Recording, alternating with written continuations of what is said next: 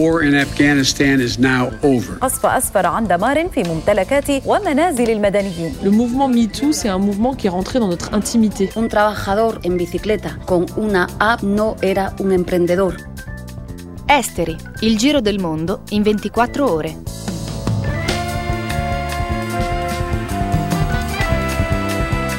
Buonasera agli ascoltatori e alle ascoltatrici di Radio Popolare e Popolare Network.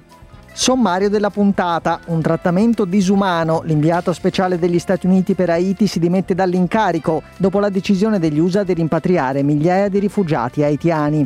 L'amministrazione di Biden intanto si prepara a riaprire un campo di detenzione per i migranti a Guantanamo Bay. Afghanistan, la spaccatura interna ai talebani è reale, rischia di portare a una guerra civile. La crepa tra la linea dura e quella diplomatica preoccupa il Qatar, che vuole ampliare il suo ruolo di mediatore nell'area. Germania, domenica al voto, ma per la prima volta la debolezza dei candidati allarma l'Europa, il punto di esteri. La guerra senza fine dello Yemen, il programma alimentare mondiale avverte, milioni di persone sull'orlo della carestia, la crisi umanitaria rischia di andare fuori controllo.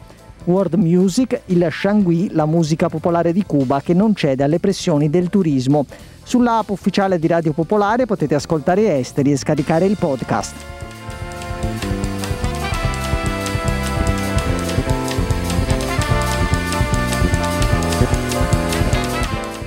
Partiamo con le notizie. L'Unione Europea ha proposto di adottare un caricabatterie universale adatto per tutti gli smartphone, i tablet, le fotocamere, le cuffie, eccetera, eh, e di fermare la vendita di cavi per ogni nuovo dispositivo acquistato. Una proposta che ha fatto subito arrabbiare la Apple, che ha detto di considerare la mossa come un potenziale ehm, ostacolo all'innovazione. Il commissario europeo per il mercato interno, Thierry Breton, ha cercato di evitare le polemiche e ha detto la proposta non è contro qualcuno, Apple o altri, ma si tratta invece di un passo importante per aumentare la praticità e ridurre gli sprechi. La Birmania rischia un'allarmante escalation della guerra civile dovuta alla crescente rivolta nel paese contro la giunta militare. Lo ha detto l'alta commissaria delle Nazioni Unite per i diritti umani Michelle Bachelet al Consiglio ONU per i diritti umani, sottolineando che il tempo per intensificare gli sforzi e ripristinare la democrazia in Birmania da parte di paesi terzi sta per cadere. Anche la situazione dei diritti umani si è notevolmente deteriorata e di fronte alla schiacciante repressione dei diritti fondamentali, il movimento di resistenza armata è in continua crescita. Secondo l'Unione dei giornalisti afghani, circa 150 giornali in Afghanistan hanno interrotto le loro pubblicazioni cartacee dopo la presa di Kabul da parte dei talebani il mese scorso. Tra questi Alcuni hanno chiuso in via definitiva, mentre altri sono ora solo online. Tra i problemi principali dei media afghani, spiega Tolo News, ci sono la drammatica crisi economica del paese e la stretta dei mullah sul diritto di cronaca e la libertà di stampa. E restiamo in Afghanistan perché nei giorni scorsi vi abbiamo raccontato delle voci che giravano intorno agli scontri interni ai talebani e oggi un articolo apparso su Al Jazeera sembra confermare queste voci. È indicativo che a parlarne sia proprio Al Jazeera, che ricordiamo ha base a Doha ed è finanziato dal governo del Qatar, un paese che ha grandi interessi nella buona riuscita del governo talebano perché gli permetterebbe di mantenere il suo ruolo di mediatore con il mondo occidentale. Secondo la fonte sentita da Al Jazeera, la, spaccadu- la, spaccatura tra le due anime dei talebani, quella militare e quella politica, è profonda e altamente pericolosa. Diversi paesi, tra cui il Pakistan, hanno già detto pubblicamente che non intendono riconoscere un governo non inclusivo, un problema che per il paese si concretizzerebbe in una grande crisi economica.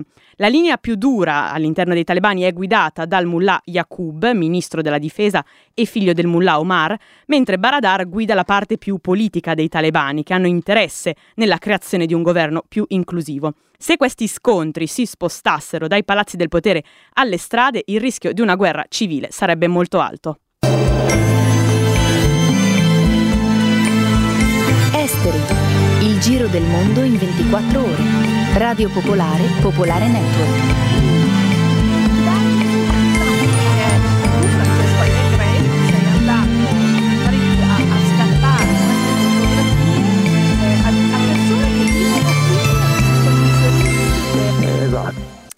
Andiamo ora negli Stati Uniti perché l'inviato speciale per Haiti, l'ambasciatore Daniel Foote, si è dimesso dall'incarico in seguito al trattamento che lui ha definito disumano dei rifugiati di Haiti. Ehm, ha spiegato di non voler essere associato con le decisioni disumane e controproducenti degli Stati Uniti di rimpatriare migliaia di rifugiati e immigrati illegali haitiani ad Haiti paese dove i funzionari americani sono confinati in compound a causa del pericolo posto dalle gang armate. Nel frattempo l'amministrazione Biden si prepara a riaprire un campo Un, di due, tre, detenzione per, Prova, prova, prova, un, due, tre, prova.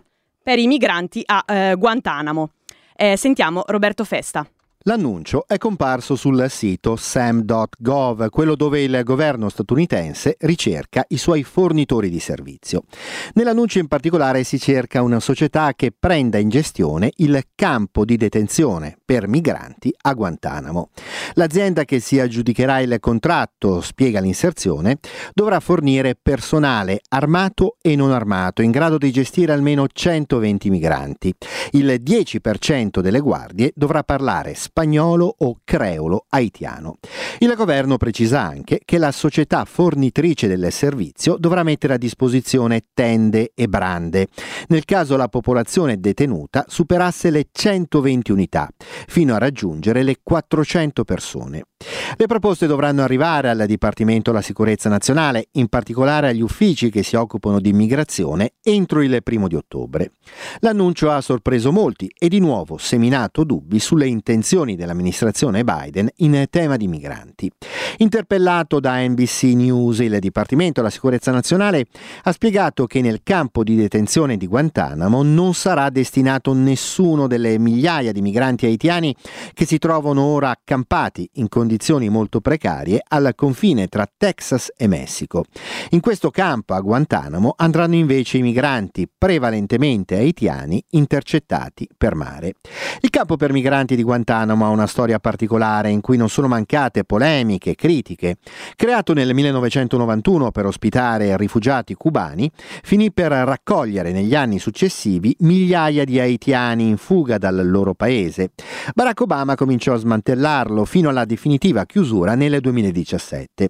A un certo punto Donald Trump parlò di riaprirlo per ospitare migranti senza visto, ma non se ne fece nulla. Questo campo di detenzione ovviamente non è quello che ha ospitato durante la War on Terror, la guerra al terrore, attivisti e militanti catturati in Afghanistan, in Iraq, nello Yemen, in tanti altri paesi. La prigione di Guantanamo in questo momento ha ancora 39 detenuti e sono in corso i processi davanti alle corti militari segretissimi contro i responsabili degli attentati dell'11 settembre. Questo campo di detenzione sorgerà quindi accanto alla prigione e sarà con ogni probabilità causa di nuove polemiche e critiche da parte dei gruppi per i diritti civili, della sinistra, dei progressisti americani, sempre meno entusiasti di fronte alle politiche di Joe Biden. Esteri, Radio Popolare, Popolare Network, dal lunedì al venerdì dalle 19 alle 19.30.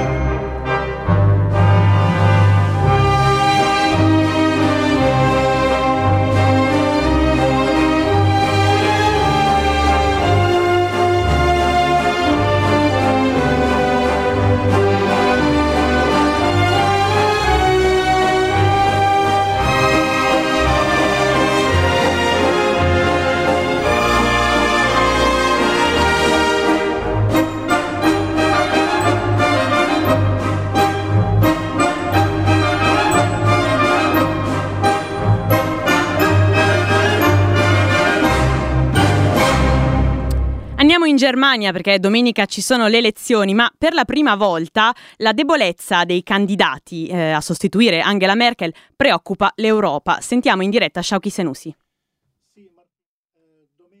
Germania, eh, domenica, eh, come dicevi, la Germania sceglierà nuovo cancelliere, ma durante questa campagna, soprattutto all'estero, si è parlato solo e esclusivamente della grande assente Angela Merkel che lascia la politica dopo 16 anni alla guida della Repubblica federale.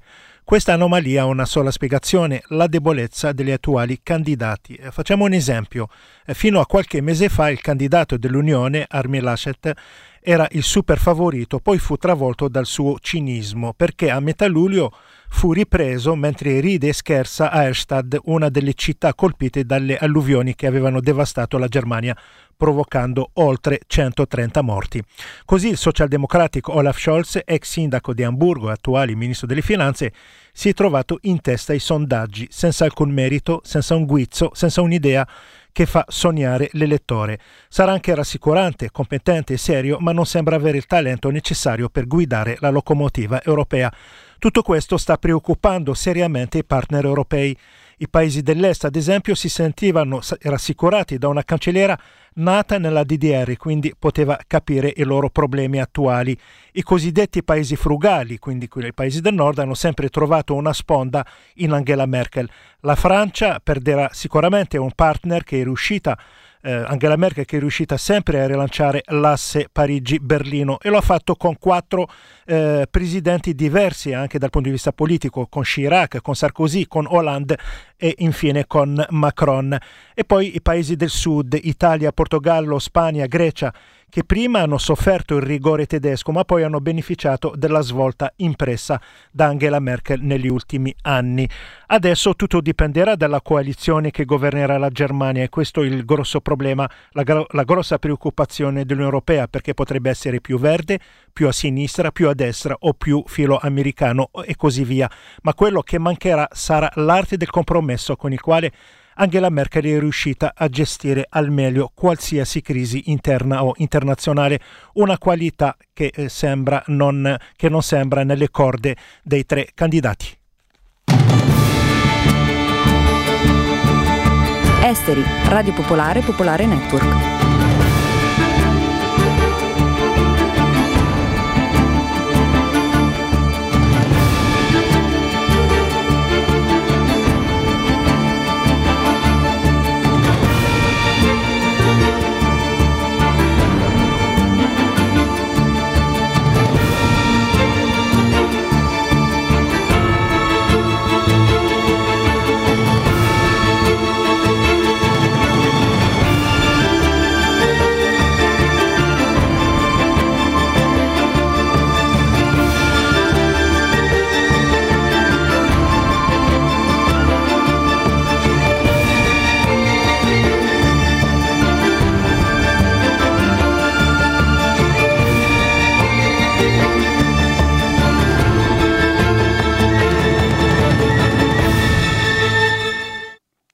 Guerra senza fine dello Yemen, l'avete sentito nei titoli. Oggi il World Food Program ha lanciato l'allarme, milioni di persone sono sull'orlo della carestia e la crisi umanitaria rischia di andare fuori controllo. Ma il tutto è aggravato in realtà dalla crisi politica che sembra senza soluzione. Sentiamo il servizio e le interviste di Simonetta Poltronieri. Almeno 5 milioni di persone in Yemen vivono in carestia e circa altre 16 milioni sono senza cibo. Questi dati, seppur indicativi, mostrano un paese dilaniato da oltre sei anni di guerra, dove la malnutrizione è solo una delle conseguenze indirette dei conflitti.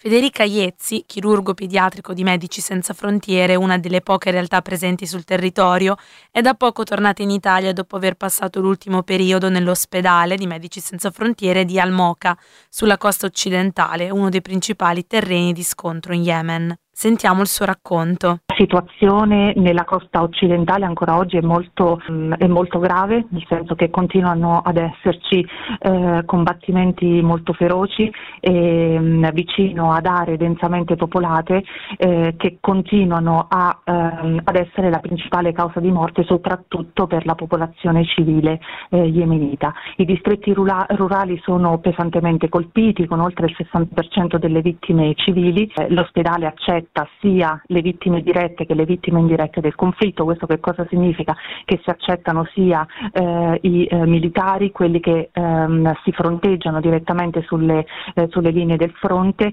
eh, sia eh, purtroppo le vittime indirette. Chi sono le vittime indirette? Sono fondamentalmente tutti, ehm, eh, tutti quegli attori che vivono sulle linee del fronte, quindi qui si apre grossa, il grosso quadro della popolazione civile, quindi quelli che vivono sulla linea del fronte, quelli che lavorano sulla linea del fronte, quelli che sono costretti ad attraversare eh, la linea del fronte. Pensiamo per esempio ai bambini che vanno a scuola o le donne in gravidanza che devono raggiungere, eh, che devono raggiungere un ospedale. Lo Yemen rappresenta il paese più povero della penisola arabica e la situazione sembra peggiorare da oltre un decennio, ben prima dell'inizio dei conflitti nel 2015 un paese diviso dove diventa anche complicato mandare gli aiuti umanitari. David Beasley, il direttore del World Food Program, l'agenzia delle Nazioni Unite che si occupa di assistenza alimentare, ha sottolineato che la situazione è più grave di quanto si possa immaginare. C'è urgenza di aiuti, ha detto Beasley. Se non dovessero arrivare entro ottobre almeno 3 milioni di persone in Yemen potrebbero essere lasciate senza la propria razione di cibo. L'invito di Beasley è ai paesi donatori che però, come ci ha raccontato la nostra collaboratrice Laura Silvia Battaglia, si sono progressivamente tirati indietro. E ora il punto è che chiaramente in questa situazione in cui in particolar modo eh, le truppe del nord non, non recedono e, e, hanno comunque rifiutato la proposta del governo centrale, eh, diminuiscono i fondi. Non bisogna dimenticare che i paesi donatori sono anche i paesi alle gare a Guida Saudita il che vuol dire che se i fondi diminuiranno, quando arriveranno, arriveranno soltanto nelle zone, tra l'altro, che sono le zone di accesso, quindi porti, aeroporti, che sono quelli del sud, quindi quelli del governo centrale. Il rischio dunque è che il nord rimanga sempre più isolato e per isolato intendiamo non soltanto con i punti d'accesso tagliati dalla comunità internazionale, ma con i punti d'accesso che non ricevono più nemmeno il minimo indispensabile per chi ci vive.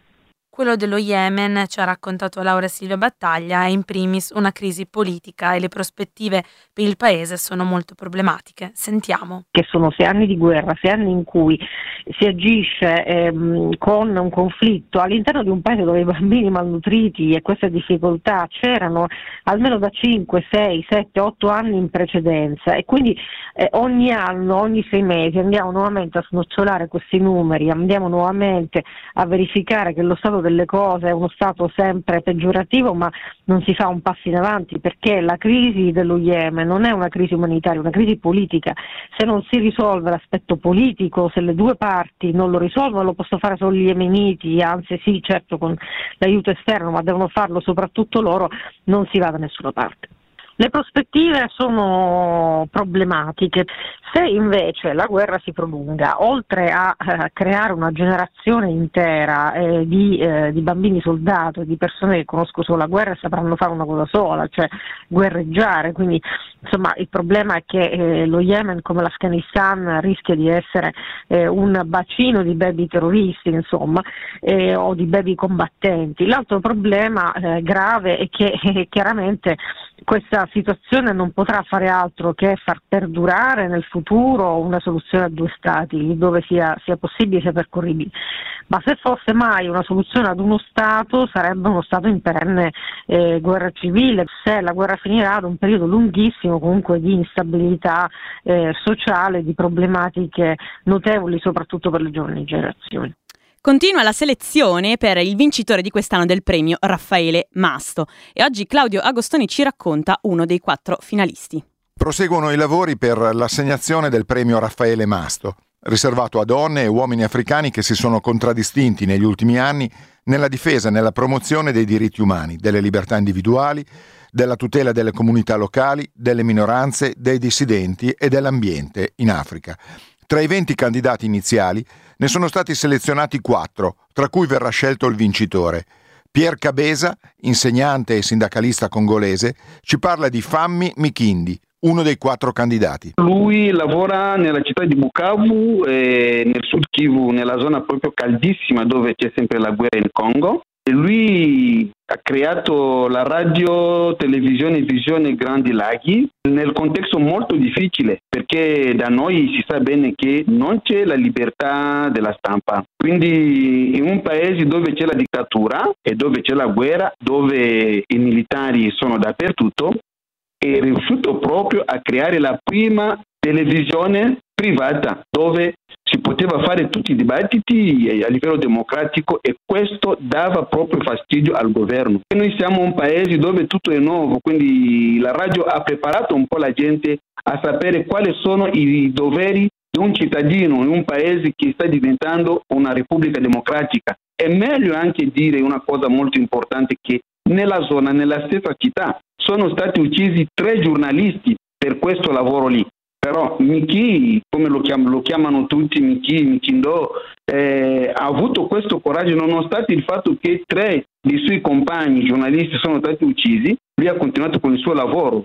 E la radio televisione di Miki è stata anche chiusa con, eh, dallo Stato congolese perché ha, ha potuto dare lo spazio anche a quelli che sono dell'opposizione, alla Chiesa, anche alla società civile a parlare su, sulla sua radio, sulla sua televisione e per questo i servizi di intelligenza congolese l'hanno chiuso tante volte. Approfondimenti sul lavoro di Fammi Michindo e degli altri tre finalisti del premio Raffaele Masto domenica mattina nella puntata di On the Road.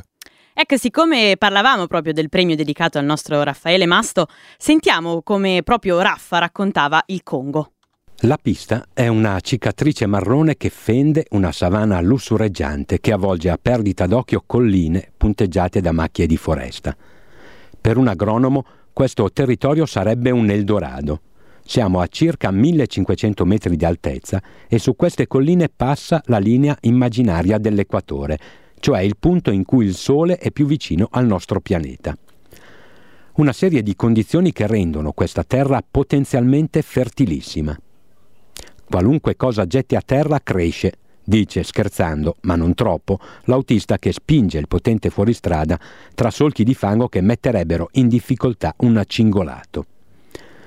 Viaggiamo da quasi tre ore e siamo solo a metà strada dei circa 70 chilometri che separano Bugna da Zengo, villaggio ai margini della foresta pluviale che, senza soluzione di continuità, copre tutto il Congo, fin quasi alla capitale Kinshasa. Zengo è situato su una collina e durante la stagione delle piogge è praticamente isolato dal resto del mondo. Vi si arriva solo a piedi. Pur essendo così remoto, però, è un territorio, se possiamo dire così, di immigrazione. Negli ultimi decenni i vari conflitti vi hanno spinto gli abitanti dei piccoli villaggi che punteggiano la regione. La gente vi si è rifugiata per sfuggire agli assalti dei guerriglieri delle numerose formazioni armate che hanno battuto questo territorio. Oggi c'è una relativa stabilità e si vede. Le tradizionali capanne rotonde di paglia e grandi foglie di banano hanno tutte lo spiazzo in terra battuta che le circonda pulito e ben spazzato, sul quale campeggia un panno steso, colmo di manioca, messa a seccare segno che si può coltivare e che il cibo per i prossimi mesi non sarà un problema. Insomma, senza la guerra la popolazione vive e sa sfruttare il territorio. Funziona anche la scuola e non è poco in un territorio così remoto. Al mattino alle 8 puntuali i ragazzini si presentano davanti alle due costruzioni in fango e legno che contengono ciascuna tre classi. Il più anziano dei maestri, Venance, un uomo sulla cinquantina, riunisce i bambini sullo spiazzo in terra battuta davanti alla scuola, li inquadra in fila, fa loro cantare una canzone patriottica e poi, uno a uno, li fa entrare. Tra i bambini c'è un silenzio religioso. Nelle classi i ragazzini stanno seduti, composti e attenti. Vederlo è quasi commovente. Qui andare a scuola è un grande privilegio e sembra che loro lo sappiano e non vogliono sprecare questa opportunità. Venance, poi, in onore del visitatore bianco, fa cantare una canzone nella sua classe, composta da 80 bambini, due per banco. Loro, obbedienti, seri e composti, eseguono. Venance è orgoglioso. Poi la mattinata di scuola finisce, i ragazzini escono dalle classi correndo, le bambine, più calme, si avviano verso la loro capanna con i quaderni in equilibrio sulla testa. Venance, soddisfatto dei suoi scolari, parla con l'ospite bianco e, tra le altre cose, dice che non riceve lo stipendio dallo Stato da sei mesi. Ecco il Congo che funziona. Non c'è lo Stato, ma basta che non ci sia almeno la guerra.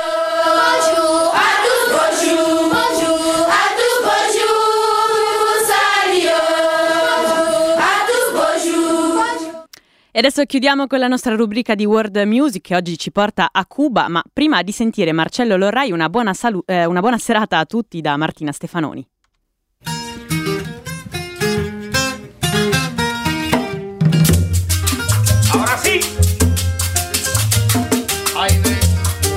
Uno degli aspetti più discutibili dell'operazione Buena Vista Social Club, ricorrono 25 anni dall'uscita del fortunatissimo album pubblicato dalla World Circuit, che è oggetto di celebrazioni, fra cui una riedizione speciale, è stato che si voleva suggerire l'idea che quel tipo di veneranda musica cubana a Cuba fosse stata colpevolmente dimenticata e trascurata.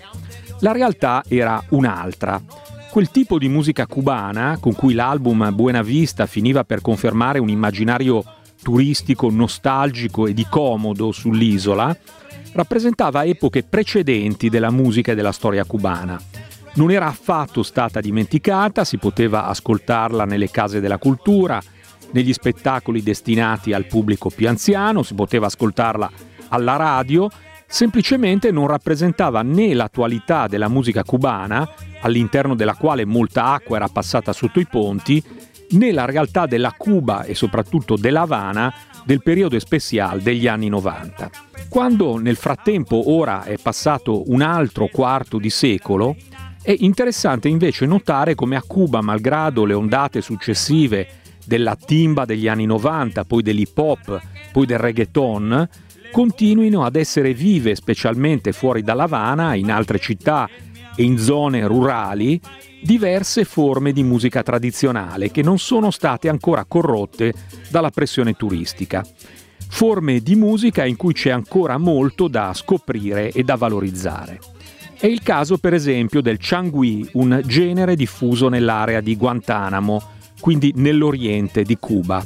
Uno stile di musica popolare su cui adesso richiama l'attenzione un cofanetto pubblicato dall'americana Petaluma Records, cofanetto intitolato appunto Changui, The Sound of Guantanamo, contenente tre CD con una cinquantina di brani e un ricco libretto di accompagnamento.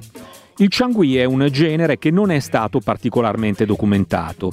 Chi ha avuto l'idea di questo lavoro e ha realizzato le registrazioni in loco è un giornalista italiano, Gianluca Tramontana, collaboratore di riviste come Mojo e Rolling Stone e che frequenta Cuba dagli anni 90.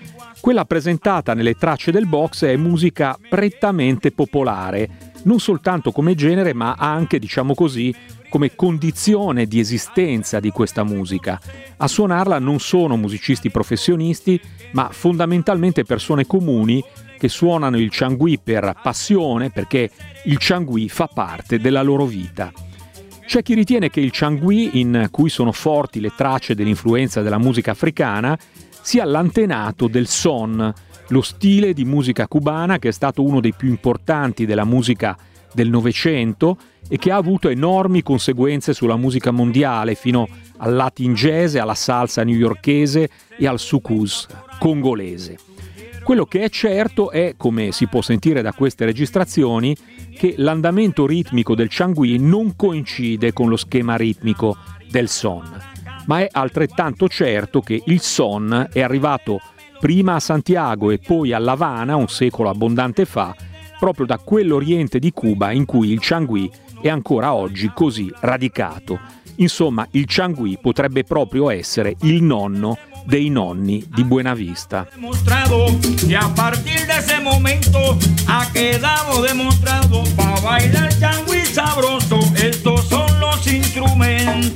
Y Avete ascoltato Esteri, un magazine di Radio Popolare.